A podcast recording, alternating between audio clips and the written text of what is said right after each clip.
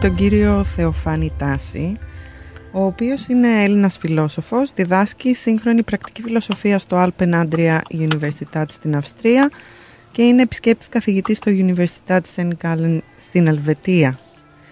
Ε, η έρευνα που κάνει ο κύριος Θεοφάνης Τάσης αφορά την σχέση πολιτικής, ηθικής και ψηφιακής τεχνολογίας με επίκεντρο τις έννοιες εικόνα, τέχνη του βίου, ανθρώπινη αναβάθμιση και θνητότητα. Ε, ναι, καλησπέρα σας κύριε Τάση. Μας ακούτε; Καλησπέρα, πώς είστε; Μια χαρά. Μια χαρά. Εγώ είμαι ο Βαγγέλης, δίπλα μου είναι η Χαρά και στη κονσόλα του ήχου και με αυτόν που έχετε μιλήσει είναι ο Μάθιο Εγγλέζος. Ο Μάθιο. Γεια σου. Καταρχήν ε, είναι μεγάλη μας τιμή που σας έχουμε και σας ευχαριστούμε πολύ που δεχτήκατε την πρόσκλησή μας. Ε... Ναι, ήταν χαρά μου. Έχω αδυναμία στον απόδημο ελληνισμό, γιατί και οι δικοί μου γονείς μετανάστες ήταν. Γεννήθηκα μεγάλο στη Γερμανία. Ω εκ τούτου, χαρά μου και ευχαριστώ για την πρόσκληση. Εμείς ευχαριστούμε, είναι μεγάλη μας τιμή.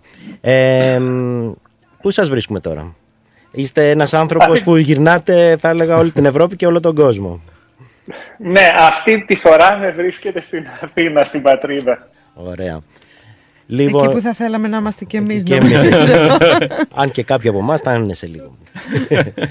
λοιπόν, ε, σήμερα εμείς εδώ είπαμε να μιλήσουμε λίγο για τεχνική νοημοσύνη, για ανθρώπινη αναβάθμιση. Εντάξει, δεν ξέρουμε το θέμα και γι' αυτό, επειδή εσείς το γνωρίζετε πάρα πολύ καλά, γι' αυτό και σας ε, καλέσαμε στην εκπομπή μας. Σαν αρχή, ε, θα ήθελα όμως να μιλήσουμε για κάτι διαφορετικό ε, για ένα από τα βιβλία σας λέγεται «Η επιμέλεια εαυτού στην εικονιστική κοινωνία». Θα θέλατε να μας πείτε τι ακριβώς είναι η εικονιστική κοινωνία; Ωραία. Το εικονιστικό είναι ένας συνελογισμός που χρησιμοποιώ. Το βιβλίο γράφηκε το 2012 και τότε άρχισα να διαπιστώνω ότι η πραγματικότητά μας, η καθημερινότητά μας αλλάζει. Δηλαδή, ενώ μέχρι τότε βιώναμε την καθημερινότητά μας κυρίως ως ενσώματα όντα, δηλαδή τους ανθρώπους που βλέπαμε, αγγίζαμε, με τους οποίους βρισκόμασταν στον ίδιο χώρο και στον ίδιο χρόνο, ότι αυτό άρχισε να αλλάζει, διότι η καθημερινότητά μας γινόταν ένα υβρίδιο μεταξύ ψηφιακής πραγματικότητας και ενσώματης πραγματικότητας. Αρχίσαμε δηλαδή να αλληλεπιδρούμε όλο ένα και περισσότερο και ως ψηφιακές εικόνες σε αυτού, π.χ. στα κοινωνικά μέσα δικτύωσης. Μέσα στο Facebook, ας πούμε, ή στο Instagram που φτιάχναμε ένα δικό μας κόσμο. Ακριβώς. Ενώ τα αγαθά και οι υπηρεσίες ψηφιοποιούνται όλο ένα και περισσότερα και γινόταν και αυτά εικόνες. Οπότε αυτή η πραγματικότητα που είναι η φυσική πραγματικότητα, η ενσώματη πραγματικότητα, η, η εικονική πραγματικότητα, η εικονική πραγματικότητα είναι το virtual reality, όπου εμβυθίζεται κανείς σε ένα ψηφιακό περιβάλλον πλήρως, και η επαυξημένη πραγματικότητα που είναι η πραγματικότητα στην οποία βλέπει η φυσική, στην οποία όμως μπορεί να βλέπει κανείς και ψηφιακά αντικείμενα του τύπου ολογράμματα ή αν π.χ. φοράει ειδικά γυαλιά να βλέπει και πληροφορίες. Όλο αυτό το σύνολο των διαφορετικών πραγματικότητων εγώ το περιγράφω με τον όρο εικονιστικό, δηλαδή εικονιστική πραγματικότητα. Μια εικόνα που μπορεί και να μην είναι πραγματική δηλαδή. Κάπως έτσι. Ε... Ένας κόσμος που ο καθένας είναι βυθισμένο στο δικό του κόσμο και δεν επιδρούμε ο ένας με τον άλλον.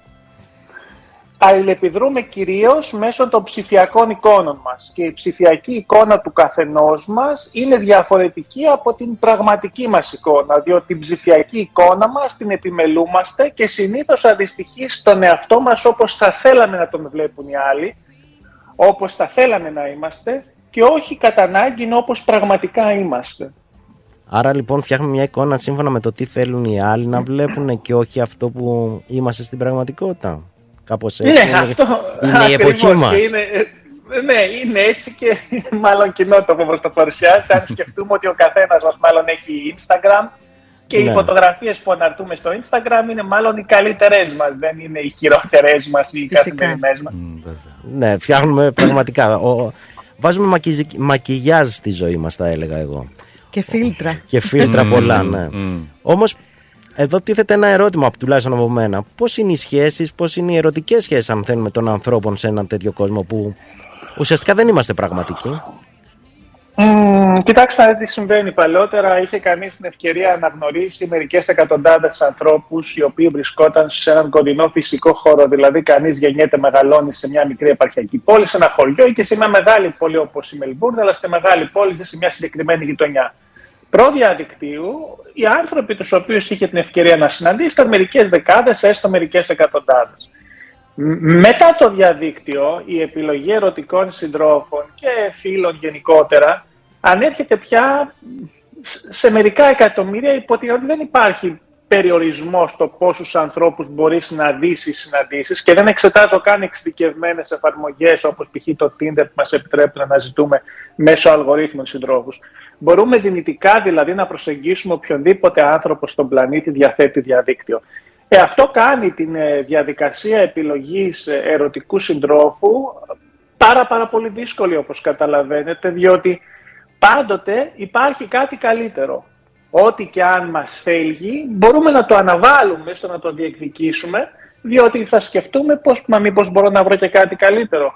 Αλλά ακόμη και αν αποφασίσουμε να εξερευνήσουμε μια πιθανή επιλογή, δεν θα τις αφιερώσουμε πάρα πολύ χρόνο, για να μην χάσουμε πολύτιμο χρόνο, ή μπορεί και να εξερευνούμε πάρα πολλές επιλογές παράλληλα, δηλαδή να στέλνουμε αιτήματα και μηνύματα, να φλετάρουμε με πάρα πολλούς ανθρώπους συγχρόνως.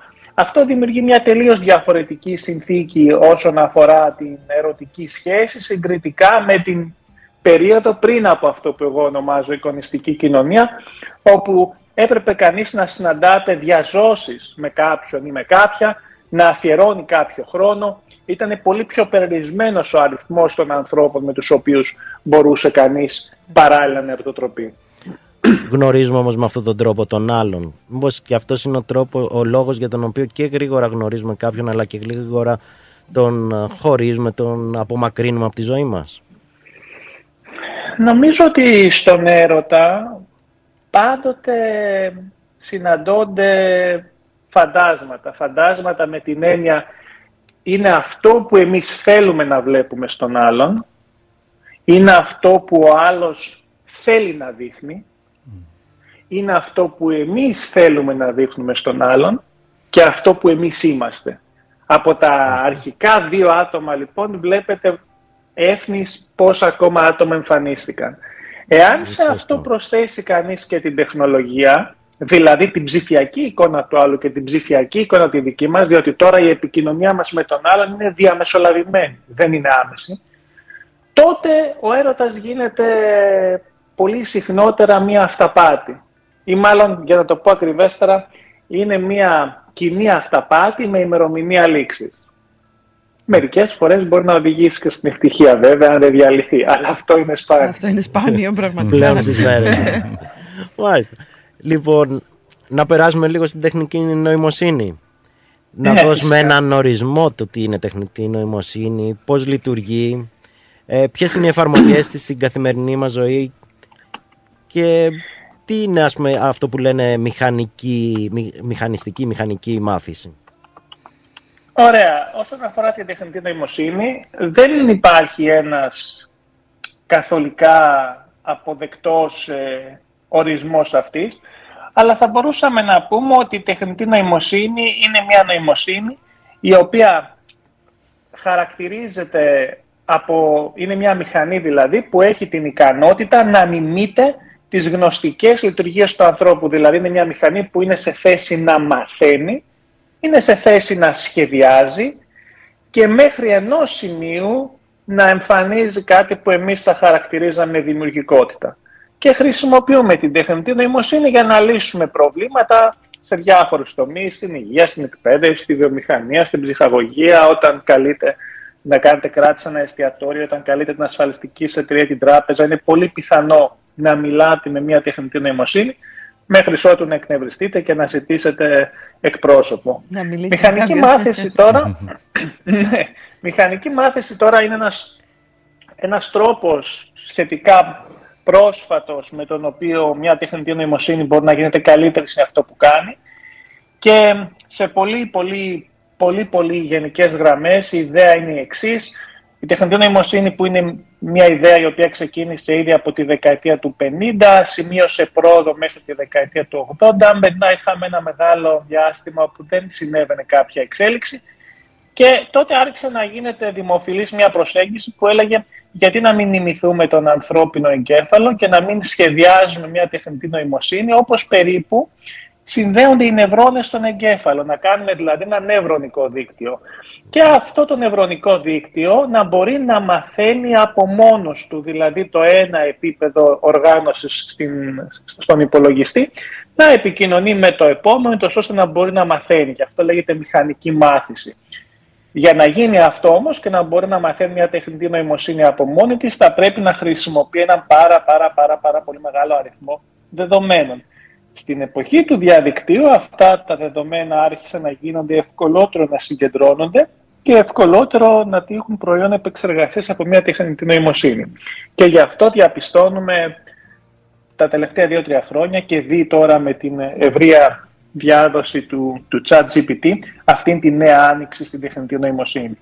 Ε, αυτό λοιπόν για μένα προσωπικά γεννά κάποια ηθικά και κοινωνικά ζητήματα.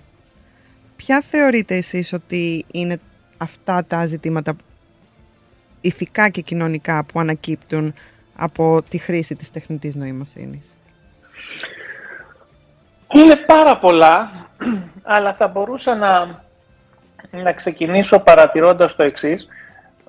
Στην, στον 19ο αιώνα, όταν είχαμε τον εκβιομηχανισμό στην Δύση, Δηλαδή μια διαδικασία όπου τα αγαθά μπορούσαν πια να παράγονται μαζικά και να τυποποιούνται και αυτό είχε ως αποτέλεσμα πάρα πολύ επαγγελματική κλάδη να, να αρχίζουν να εξαφανίζονται και δίνω εδώ ένα παράδειγμα. Υπήρχε ο υποδηματοποιός ο οποίος έφτιαχνε υποδήματα. Υπήρχε ο ράφτης ο οποίος έραβε πουκάμισα, κουστούμια, ρούχα. Εντάξει, από τη στιγμή που άρχισαν να το κάνουν αυτό οι μηχανές, αυτά τα επαγγέλματα άρχισαν σχεδόν να εξαφανίζονται ή τουλάχιστον κάποια εξαφανίστηκαν και κάποια περιορίστηκαν πάρα πολύ. Και σήμερα ακόμη υπάρχουν υποδηματοποί και σήμερα υπάρχουν ράφτες που απευθύνονται σε ένα κοινό υψηλής αγοραστικής δύναμης. Θα πάει δηλαδή να αγοράσει κανείς χειροποίητα παπούτσια ή θα πάει να αγοράσει κανείς ένα χειροποίητο κουστούμι. Αλλά η συντριπτική πλειότητα των ανθρώπων θα αγοράσει ε, αγαθά κατασκευασμένα από μηχανές. Το ίδιο ισχύει για το φαγητό και το ίδιο ισχύει και μέχρι ενός σημείου για πολλές υπηρεσίες. Αυτό που συμβαίνει σήμερα, και έρχομαι σε μια πρώτη συνέπεια ε, όσον αφορά αυτό που με ρωτάτε, είναι ότι το ίδιο θα συμβαίνει και με πνευματικά αγαθά, δηλαδή κείμενα. Έχουμε συνηθίσει τα κείμενα να παράγονται από ανθρώπους. Και έχουμε κειμενογράφους, έχουμε θεατρικούς συγγραφείς, έχουμε λογοτέχνες, έχουμε διαφημιστές και ούτω καθεξής. Η πνευματική ιδιοκτησία ουσιαστικά μιλάμε. Ναι, τα πνευματικά θα λοιπόν τα κείμενα, οι εικόνες ή η μουσική θα αρχίσουν να παράγονται περισσότερο από αλγορίθμους. Και αυτό που συνέβη στο προηγούμενο στάδιο της βιομηχανικής επανάστασης όπου αντικαταστάθηκαν οι άνθρωποι στην παραγωγή υλικών αγαθών από μηχανές, τώρα ένα μεγάλο μέρος των ανθρώπων θα αντικατασταθεί όσον αφορά την παραγωγή πνευματικών αγαθών. Και χωρίς να θέλω να σας τρομάξω, θα μπορούσα κάλλιστα να φανταστώ την εκπομπή σας, μια τέτοιου είδους εκπομπή λόγου, να γίνεται από ένα πρόγραμμα τεχνητής νοημοσύνης. Και ένα μεγάλο μέρος τέτοιων εκπομπών, πιθανώς και να γίνεται, όπως και ένα μεγάλο μέρος κειμένων, άρθρων, σε εφημερίδες, σε περιοδικά, στο διαδίκτυο, θα γράφεται από αλγορίθμους. Ένα άλλο μέρος θα εξακολουθεί να γράφεται φυσικά από ανθρώπους και θα χαίρει ιδιαίτερη εκτίμηση από ένα συγκεκριμένο κοινό. Είναι όμως πιθανό αυτό το κοινό τότε να είναι εξίσου περιορισμένο με το κοινό που σήμερα προτιμά τα χειροποίητα παπούτσια, τα χειροποίητα πουκάμισα και τα χειροποίητα ε, κουστούμια.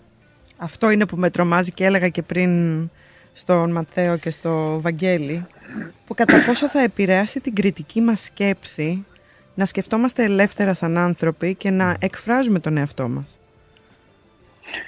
Εδώ κανείς θα μπορούσε να πει ότι πιθανώς η αλληλεπίδρασή μας με τους αλγορίθμους να μας επέτρεπε να σκεπτόμαστε καλύτερα ή και δημιουργικότερα, διότι θα μας απάλασε από τον κόπο να κάνουμε πάρα πολλές εργασίες διανοητικές που είναι κουραστικές και επαναληπτικές. Mm. Ένας άλλος βέβαια, αντίλογος, θα μπορούσε να είναι ότι θα μας ε, καταστήσει πνευματικά φτωχότερους, οδηγώντας μας σε μια οκνηρία και καθιστώντας μας περισσότερο παθητικούς καταναλωτές. Είναι πάρα πολύ να το πούμε τώρα το προς τα που θα εξελιχθεί.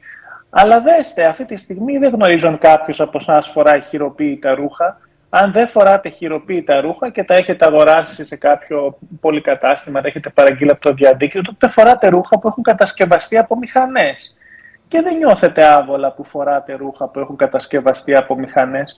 Πιθανώς λοιπόν τα παιδιά μας να μην νιώθουν άβολα που θα καταναλώνουν κείμενα που έχουν γραφτεί από μηχανές. Αλλά και στον κινηματογράφο σήμερα σκεφτείτε ότι τα περισσότερα ειδικά εφές σε ταινίες επιστημονικής φαντασίας και δράσης που είναι δημοφιλείς έχουν φτιαχτεί από αλγορίθμους, δεν έχουν φτιαχτεί από ανθρώπους. Και πάρα πολλά μουσικά κομμάτια ήδη συντίθενται με την βοήθεια αλγορίθμων. Γιατί δηλαδή στο επόμενο βήμα, αν κατασκευάζονται εξ ολοκλήρου οι ταινίες από τεχνητές νοημοσύνες ή εξ ολοκλήρου τα μουσικά κομμάτια από τεχνητές νοημοσύνες, γιατί αυτό κατά ανάγκη να προξενεί δυσφορία στους νεότερους. Πιθανώς σε εμάς, τους μεγαλύτερους, αλλά στους νεότερους δεν το γνωρίζω. Ε, πριν ε, συζητάγαμε και με τη Χαρά και λέγαμε κατά πόσο η τεχνητή νοημοσύνη μπορεί να επηρεάσει τις απόψεις μας, τις αποφάσεις μας, τις σκέψεις μας γιατί μοιάζει λίγο σαν να, να ξέρει, να κατέχει ας το πούμε έτσι την απόλυτη αλήθεια. Οπότε κάτι που μας λέει η τεχνητή νοημοσύνη μπορεί να το θεωρούμε δεδομένο και απόλυτα σωστό. Πιστεύετε ότι είναι, υπάρχει, συγγνώμη, υπάρχει τέτοιος κίνδυνος; Ναι, υπάρχει ένας τέτοιος κίνδυνος, αλλά πρέπει να τονίσουμε ότι προς το παρόν, στην πρώτη εκδοχή δηλαδή που κυκλοφορεί η τεχνητής νοημοσύνης με ευρεία διάθεση στο κοινό, το, το ChatGPT και, και το Bing της Microsoft, το οποίο ενσωματώνει το ChatGPT και αντίστοιχα ο περιηγητής της Microsoft, το Edge, που δεν έχει κυκλοφορήσει ακόμη στο, στο, στο ευρύ κοινό, ε, είναι πάρα πολύ χαμηλής ποιότητας τεχνητή νοημοσύνη. Δηλαδή κάνει πάρα, πάρα πολλά λάθη προς το παρόν. πρέπει να το σκεφτούμε κάπως έτσι ότι δηλαδή η μορφή τεχνητής νοημοσύνης που διαθέτουμε σήμερα είναι π.χ. όπως το iPhone το 2007 όταν πρώτο κυκλοφόρησε. Είναι σε νηπιακό στάδιο ας πούμε ακόμα. Ναι, είναι, είναι πολύ χαμηλής ποιότητας. Όσο εντυπωσιακή και αν μας φαίνεται, στην πραγματικότητα είναι πολύ χαμηλής ποιότητας και έτσι μπορείτε να φανταστείτε και λίγο τι ποιότητα θα έχει στα επόμενα 5, 6, 7 χρόνια. Άμα αυτή είναι χαμηλής ποιότητας και το ότι είναι χαμηλής ποιότητας δεν το λέω εγώ, το λέω ο ίδιος ο Sam Altman που είναι ο, ο ιδρυτής της OpenAI και λέει είναι κακής ποιότητας προς το παρόν, το ξέρουμε ότι είναι κακής ποιότητας, αλλά το έχουμε ανοίξει στο κοινό γιατί πιστεύουμε ότι μπορεί να προσφέρει κάποια πράγματα και γιατί μόνο έτσι θα βελτιωθεί. Λοιπόν, είναι πρώτον κακής ποιότητας.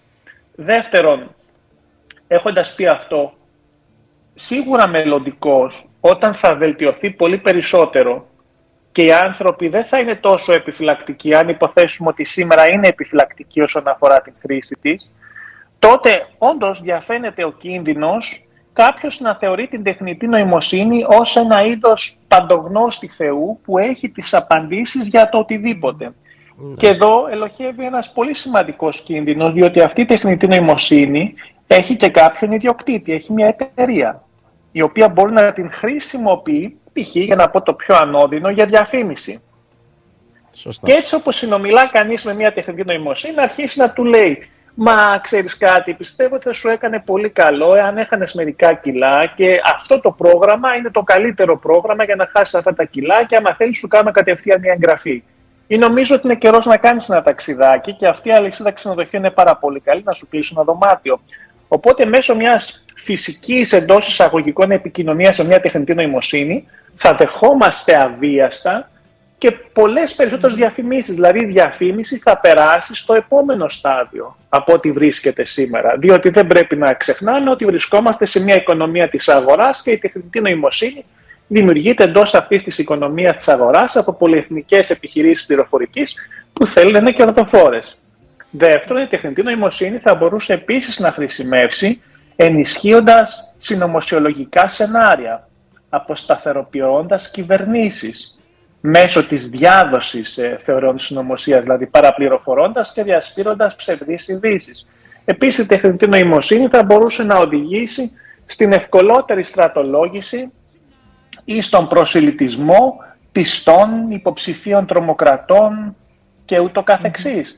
Διότι θα είναι πολύ περισσότερο πιστική. Συν το ότι μπορεί κανείς μερικές φορές να μιλά με τεχνητή νοημοσύνη και να μην το γνωρίζει καν ότι είναι τεχνητή νοημοσύνη. Και επειδή η τεχνητή νοημοσύνη ουσιαστικά είναι ένας αλγόριθμος, ο οποίος αυτός ο αλγόριθμος λίγο πολύ κατασκευάζεται από έναν άνθρωπο. Κατά πόσο η τεχνητή νοημοσύνη κουβαλάει τις πολιτικές, κοινωνικές αντιλήψεις αυτού του ατόμου, τις ηθικές αντιλήψεις αυτού του ατόμου και τα στερεότυπα αυτού του ατόμου που μπορεί να έχει δημιουργήσει; Ε, ε, σε σημαντικό βαθμό, αλλά το πρόβλημα δεν έγκυται εκεί στον αρχικό κώδικα με τον οποίο αυτό, αυτή, αυτή θα έχει γραφεί, παρά το ότι όντως μπορεί να παρισφρήσουν πολλά από τα παραπάνω στον, στην λειτουργία της, ο κίνδυνος έγκυται περισσότερο στο τι είδους δεδομένα βρίσκονται στην διάθεση της τεχνητής νοημοσύνης. Και τα δεδομένα είναι αυτά που εν τέλει θα δημιουργήσουν, θα, θα καθορίσουν τον τρόπο που λειτουργεί. Τι θέλω να πω με αυτό; Θέλω να πω ότι αν δώσει κανείς π.χ. πρόσβαση στο Twitter σε μια τεχνητή νοημοσύνη, προκειμένου αυτή να βελτιώσει τη φυσική επικοινωνία. Ως γνωστόν, το, το Twitter είναι ένας λίγος έως πολύ τοξικός χώρος επικοινωνίας των ανθρώπων. Δεν εμφανίζονται οι περισσότεροι με τον καλύτερό τους δυνατό εαυτό, με την, με την ευγένειά τους και με την ευπρέπειά τους. Το χειρότερο Αν, λοιπόν, αυτό μας βγάζουμε εκεί. Το, το χειρότερο αυτό μας βγάζουμε. Αν λοιπόν μια τεχνητή νοημοσύνη μάθει εντός εισαγωγικών να επικοινωνεί με βάση το Twitter, γιατί το, το Twitter προσφέρει ένα τεράστιο όγκο δεδομένων, τότε θα είναι μια τεχνητή νοημοσύνη που στην επικοινωνία της θα αναπαράγει αυτό. Επιθετικότητα, τοξικότητα, χιδεότητα. Δεν είναι επειδή την έχει προγραμματίσει κάποιος έτσι, αλλά τα δεδομένα βάση του οποίου η ίδια έμαθε να επικοινωνεί είναι αυτού του είδους. Αυτό είναι προβληματικό, δηλαδή πώς μπορεί κανείς να φιλτράρει τα δεδομένα που προσφέρει στην τεχνητή νοημοσύνη για να μάθει, αλλά επειδή αυτή απαιτεί τεράστιο όγκο δεδομένων, είναι και δύσκολο να βρει κανείς έναν τεράστιο όγκο δεδομένων υψηλής ποιότητας. Έτσι λοιπόν η τεχνητή νοημοσύνη κινδυνεύει να μοιάζει στον χειρότερο εαυτό μας. Άρα εκεί μπαίνει ο, ο ανθρώπινος παράγοντας με την έννοια ότι χρειαζόμαστε ανθρώπους που να μπορούν να γράψουν δεδομένα υψηλής ε, αξίας ας πούμε. Ε, χρειαζόμαστε ανθρώπους που να φιλτράρουν τα δεδομένα μέχρι ενός σημείου με τα οποία θα τροφοδοτούμε μια τεχνητή νοημοσύνη. Και δεύτερον, ε, θα έπρεπε οι ίδιοι στην καθημερινότητά μας να προσπαθούμε να λειτουργούμε πολύ περισσότερο υποδειγματικά, με πολύ μεγαλύτερη ευγένεια, ευπρέπεια και, και εν τέλει ανθρωπιά από όσο κάνουμε σήμερα, ούτως ώστε τα δεδομένα που παράγουμε στην καθημερινότητά μας, γιατί και εμείς αυτή τη στιγμή, καθώς συνομιλούμε μεταξύ μας, παράγουμε δεδομένα, έτσι δεν είναι; Ναι. Τα οποία μπορεί να τύχουν επεξεργασίας από κάποια τεχνητή νοημοσύνη μελλοντικώ. Ούτως ώστε αυτά τα δεδομένα λοιπόν να είναι σχετικά υψηλής ποιότητας και να μπορούν και οι τεχνητές νοημοσύνες που μαθαίνουμε βάσει αυτά να είναι καλύτερες, ή εξίσου καλές με εμάς, εν πάση περιπτώσει. Ωραία κατά τη βιομηχανική επανάσταση είδαμε ότι η κοινωνία αργούσε να προσαρμοστεί στις τεχνολογικές εξελίξεις που τρέχανε. Πιστεύω ότι το ίδιο συμβαίνει και τώρα με την τεχνητή νοημοσύνη; Η κοινωνία δεν μπορεί να προσ... πώς, το... ε, πώς να το πω... Να, να προσαρμοστεί. Προσαρμοστεί, ναι, στην τεχνητή νοημοσύνη. Ναι, το, και θα υπάρχει ένα το, gap, ας πούμε, ένα κενό, ένα χάσμα ανάμεσά τους. Ε, νομίζω ότι δυσκολευόμαστε πολύ να προσαρμοστούμε. Παρά το ότι κανείς θα μπορούσε να αντιτείνει, μα γιατί δυσκολευόμαστε, αφού το χρησιμοποιούμε ήδη περισσότεροι και δεν υπάρχει κανένα πρόβλημα. Δεν είναι ακριβώς έτσι. Το ότι χρησιμοποιούμε κάτι δεν σημαίνει κατά ανάγκη ότι έχουμε προσαρμοστεί. Μπορεί και να μας χρησιμοποιεί αυτό χωρίς να το καταλαβαίνουμε. Και ένα τέτοιο παράδειγμα για να το διασαφηνίσω είναι ήδη τα κινητά. Ήρθε, ήρθε λοιπόν το κινητό στη ζωή μας, υπήρχε ήδη από τα μέσα του 70, αλλά στο, στους, στους πολλούς ήρθε ας πούμε το 90. Και αγόρασαν σιγά σιγά οι περισσότεροι ένα κινητό, στην αρχή πλέον ευκατάστατη και ακολούθησε οι περισσότεροι. Δεν συνειδητοποιήσαμε όμως πόσο πολύ θα άλλαζε η καθημερινότητά μας με το κινητό. Το ότι θα έπρεπε διαρκώς να είμαστε διαθέσιμοι, διαρκώς να θα έπρεπε να απαντούμε, το πώς θα παραβιαζόταν η προσωπική μας σφαίρα, το πώς θα έρθουν τα δεδομένα με ένα συγκεντρό. Όλα, όλα αυτά δεν τα είχαμε συνειδητοποιήσει, τα συνειδητοποιήσαμε πολύ αργότερα. Αντίστοιχα, όταν ήρθε το διαδίκτυο και τα κοινωνικά μέσα δικτύωσης, ναι, αρχίσαμε να τα χρησιμοποιούμε κατευθείαν. Αλλά δεν καταλάβαμε τις συνέπειες των κοινωνικών μέσων δικτύων στην καθημερινότητά μας, το άγχος μας, η αγωνία μας να ανταποκριθούμε στην, στην ψηφιακή εικόνα μας, η δυσκολία στη διαπαιδαγώγηση, ανατροφή των παιδιών επειδή αυτά άρχισαν να, να, να εθίζονται στις οθόνες. Οπότε το αντίστοιχο νομίζω θα συμβεί και με την τεχνητή νοημοσύνη. Δηλαδή, παρά το ότι θα αρχίσουμε να την χρησιμοποιούμε, δεν θα μπορέσουμε παρά μόνο πολύ αργότερα να κατανοήσουμε τι έχει συμβεί. Η προσαρμογή λοιπόν θα, θα καθυστερήσει. και στην περίπτωση της τεχνητής νοημοσύνης οι συνέπειες θα είναι κρισιμότερες σε σχέση με τις συνέπειες της χρήσης των κινητών ή των κοινωνικών μέσων δικτύωσης. Ποιες πιστεύετε ότι θα είναι αυτές οι συνέπειες; Μια πολύ σημαντική συνέπεια, εκτός από το ότι κοινωνικά, όπως ανέφερα νωρίτερα, θα χαθούν ενδεχομένως περισσότερες θέσεις εργασίας από αυτές που θα δημιουργηθούν, θα είναι να αρχίζουμε να εκχωρούμε ένα μέρος της αυτονομίας μας, δηλαδή της ικανότητάς μας να, να αποφασίζουμε για τον εαυτό μας, σε αλγορίθμους, στην τεχνητή νοημοσύνη. Θα αρχίσουμε να εμπιστευόμαστε την τεχνητή νοημοσύνη ως κάποιον που ξέρει καλύτερα για εμάς από εμάς.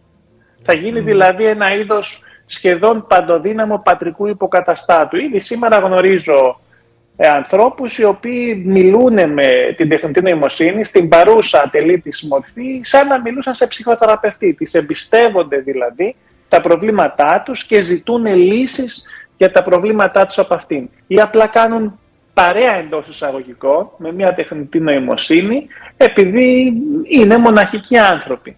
Αυτό θα γίνει πολύ εντονότερο πιθανό στη συνέχεια. Δηλαδή θα εκχωρήσουμε ένα μέρος της ελευθερίας μας, της αυτονομίας μας, όσον αφορά τη, τη λήψη αποφάσεων τεχνητή νοημοσύνη και πιθανώς να γίνουμε περισσότερο μονήρης, αντικαθιστώντας έναν αριθμό σχέσεών μας με την επικοινωνία με την τεχνητή νοημοσύνη. Επειδή μια, μια σχέση, σε εισαγωγικά το σχέση με μια τεχνητή νοημοσύνη, είναι ευκολότερο να καλλιεργηθεί, απαιτεί λιγότερο χρόνο και λιγότερη ενέργεια. Δεν υπάρχει αυτή η αμοιβαιότητα. Οπότε γιατί να φθαρώ υποχρεώμενος να ξαναστραφώ με κάποιον φίλο που θα μου ζητάει και διάφορα πράγματα κατά καιρούς, αντί να έχω μια σχέση, μια τεχνητή νοημοσύνη που ποτέ δεν θα μου ζητάει τίποτε, πάντα θα είναι εκεί για μένα, πάντα θα μου μιλάει θαυμάσια. Κάτι σαν το σκυλάκι μας δηλαδή κάτι σαν το σκυλάκι μας, μόνο που ε, ο σκύλος μας δεν έχει όλες τις απαντήσεις που θα θέλαμε από τη ζωή. Ενώ Όχι μόνο αυτό, σου κάνει και συντροφιά. Σου κάνει και συντροφιά, ναι. Ε, θα σου κάνει και η τεχνητή νοημοσύνη, νομίζω. Ναι, Όχι, και η τεχνητή νοημοσύνη δεν να σου κάνει συντροφιά. Ωραία, μπορώ αν θέλετε να συνδυάσω τα καλύτερα των δύο κόσμων. Μπορώ να βάλω μια τεχνητή νοημοσύνη σε ένα σκυλάκι ρομποτάκι. Σκυλάκια ρομποτάκια έχουμε ήδη. Ήδη νομίζω υπάρχει αυτό. Με τεχνητή... Ακριβώς. Σκύλα και ρομποτάκια έχουμε. Με τεχνητή νοημοσύνη θα έχουμε προσεχώς, οπότε θα σας υποδέχει, θα το χαϊδεύετε και θα σας δίνει και συμβουλές για, για, για ό,τι εσείς θέλετε να μάθετε. για το τι θα φάμε κτλ. Να σας πω, ε, είναι πολύ ενδιαφέρουσα η συζήτηση μαζί σας.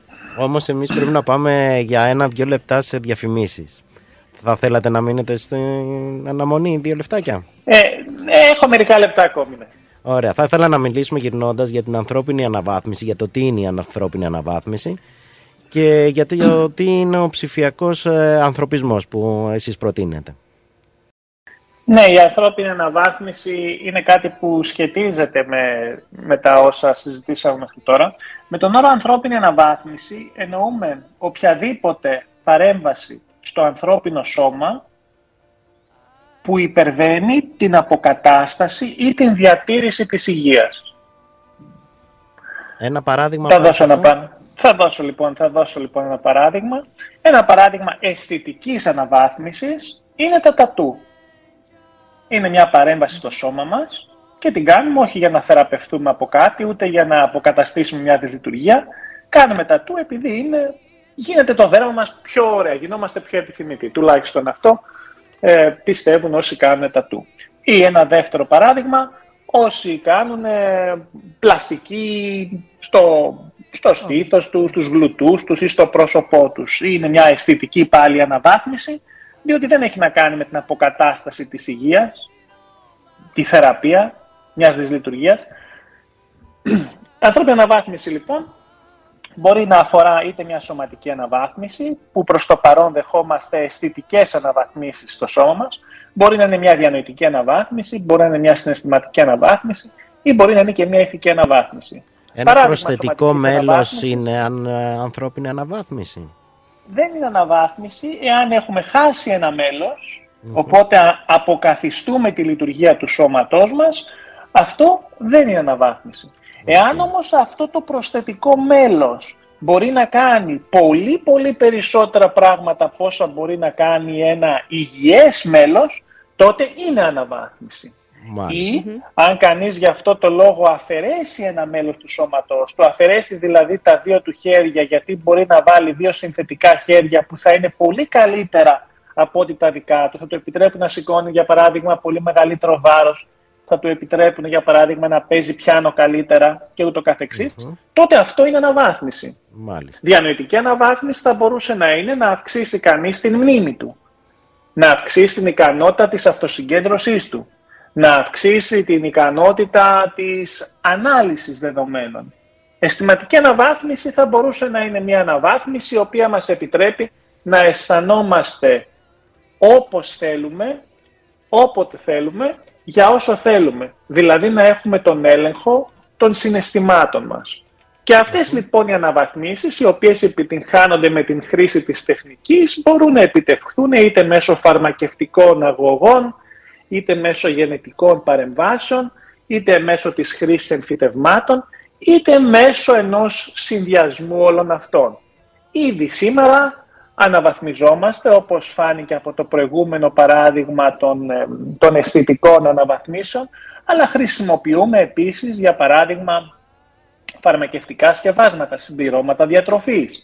Χρησιμοποιούμε ε, φαρμακευτικές αγωγές, για παράδειγμα, που αφορούν σεξουαλικές λειτουργίες, χωρίς να έχουμε κάποια της λειτουργία, απλώς επειδή θέλουμε να βελτιώσουμε την επίδοσή μας.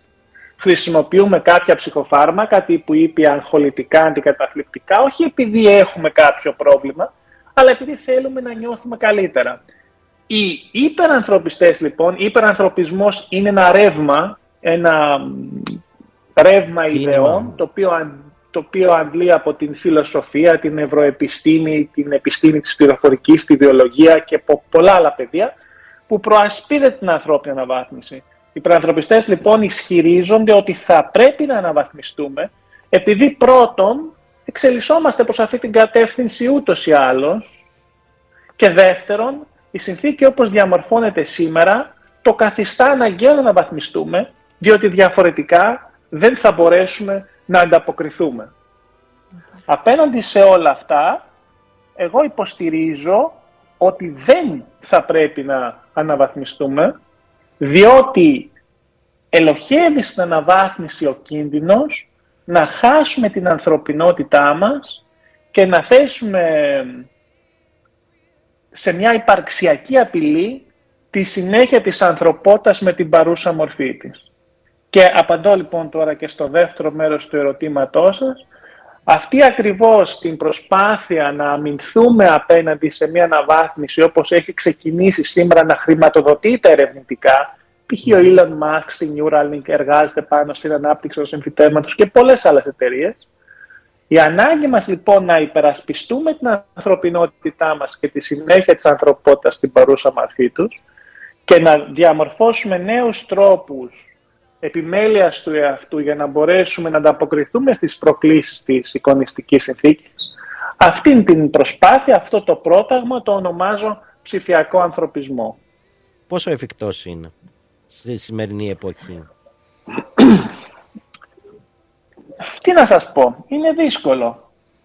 Είναι δύσκολο υπό ποια έννοια. Οι άνθρωποι επιλέγουν συνήθως την ευκολία και την άνεση. Γι' αυτό το ρωτάω. Δεν είναι κατα δεν είναι κατά ανάγκη κακό να επιλέγει κανείς την ευκολία και την άνεση. Ούτε η οκνηρία είναι κάτι κακό. Άλλωστε, αν οι άνθρωποι δεν είχαν μια ροπή προς την οκνηρία και την ευκολία, δεν θα είχαν δημιουργήσει τόσες εφευρέσεις, δεν θα είχαν κάνει τόσες ρηξικέλετες ανακαλύψεις επινοήσαμε τον τροχό γιατί ήταν ευκολότερο να σμπρώχνει ένα καρότσι παρά να το κουβαλάς. Είμαστε λίγο τεμπέλοι, ας πούμε. ναι, και, αυτή, και, αυτή, και, αυτή, η τεμπελιά μας οδήγησε σε μια εκπληκτική δημιουργία. Το πρόβλημα είναι κάθε φορά που τραβάς την γραμμή. Γιατί ενώ αυτή η τεμπελιά μας οδήγησε να αναπτύξουμε επιστήμη και τεχνική ούτως ώστε να φτιάξουμε μηχανές που θα μας απάλασαν από τον μόχθο του σώματος. Τώρα πια έχουμε αλγορίθμους που μας απαλλάσσουν από τον μόχθο του να σκεπτόμαστε, από διανοητικές Ναι, αλλά αν σιγά σιγά δεν μοχθούμε σωματικά, δεν κουραζόμαστε διανοητικά, μήπως στο τέλος χάσουμε και την ίδια μας την ανθρωπινότητα, από την πολύ την ευκολία. Για μένα αυτό είναι ένας κίνδυνος. Μπορούμε να το Οπότε αντιμετωπίσουμε αυτόν τον κίνδυνο. Μπορούμε να κάνουμε κάτι. Αυτό θα εξαρτηθεί. Όταν ας πούμε κάθε τεχνολογία η οποία φαίνεται να μας διευκολύνει τη ζωή γίνεται ενθουσιοδός δεκτή χωρίς να αναρωτιόμαστε για τις συνέπειες της, για το τίμημα που εν τέλει θα καλούμε να πληρώσουμε και αν δεν υπάρξουν τα αντίστοιχα νομοθετικά πλαίσια που θα κατευθύνουν ε, την έρευνα, θα περιορίζουν την έρευνα στην κατεύθυνση της ανθρώπινης αναβάθμισης, τότε υπάρχει ο κίνδυνος να αρχίσουν τέτοιου είδους προϊόντα κάποια στιγμή να εμφανίζονται και σίγουρα θα συναντήσουν ένα κοινό. Δηλαδή θα υπάρξουν πάρα πολλοί άνθρωποι οι οποίοι θα πούνε και γιατί να μην βάλω αυτό το εμφύτεμα που να συγκεντρώνομαι καλύτερα, γιατί άμα το βάλω θα μπορώ να βρω ευκολότερα μια εργασία και θα έχω ένα πλεονέκτημα. Ναι, αλλά ε, τότε πιθανώς να είναι αργά. Μήπως όμως αυτά αποτελούν, ε, αφορούν μόνο μια μικρή ελίτ και όχι όλους τους ανθρώπους. Θα έχουν δηλαδή όλοι οι άνθρωποι πρόσβαση σε κάποια τέτοια ανθρώπινη αναβάθμιση. Όντως, στην αρχή αυτές οι τεχνολογίες θα αφορούν μια ελίτ εύπορων ανθρώπων, όπως άλλωστε και τα κινητά τηλέφωνα στην αρχή τα είχαν ελάχιστοι άνθρωποι με πολλά χρήματα.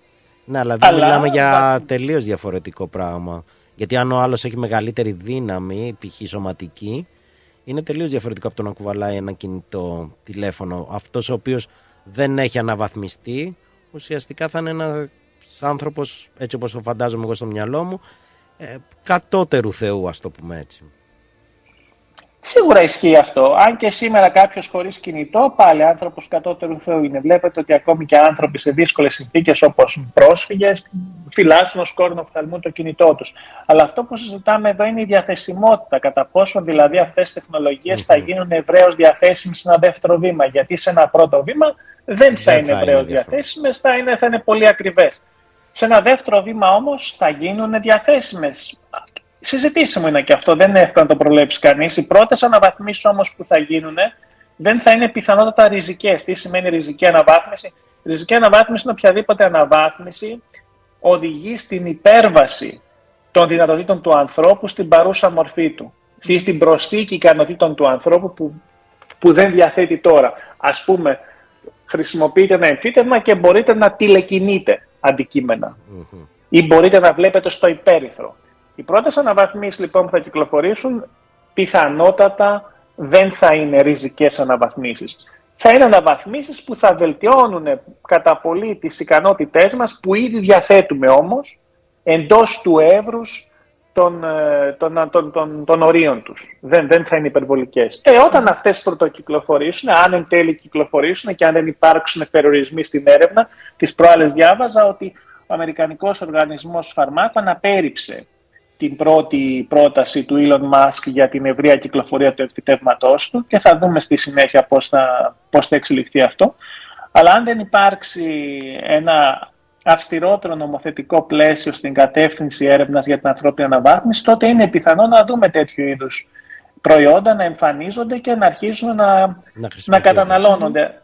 Αλλά πριν από αυτό, άμα δείτε στην λαϊκή κουλτούρα, στην pop κουλτούρα, δηλαδή πόσες ταινίες πόσες κινηματογραφικές σειρές, αν δείτε στα κανάλια τύπου Netflix, Amazon, Hulu, άμα δείτε πόσες ταινίες και πόσες σειρές έχουν τέτοιου είδους θέματα και πόσων ειδών βιβλία με τέτοια θεματολογία κυκλοφορούν, θα συνειδητοποιήσετε ότι σιγά σιγά συντελείται και μια βαθμία από ευαισθητοποίηση των ανθρώπων. Οι άνθρωποι δηλαδή εξοικειώνονται σιγά σιγά με την ιδέα της της αναβάθμισης, πράγμα που για μένα επίσης είναι, είναι επικίνδυνο, γι' αυτό και στο τελευταίο μου βιβλίο «Τη φιλοσοφία της ανθρώπινης αναβάθμισης» προσπαθώ να αναδείξω τους κινδύνους σε αυτήν, ούτως ώστε να λειτουργήσει στην κατεύθυνση ενδυνάμωσης της δημόσιας σφαίρας, τόσο ώστε οι πολίτες να είναι περισσότερο κριτικοί απέναντι στις υποσχέσεις του υπανανθρωπισμού.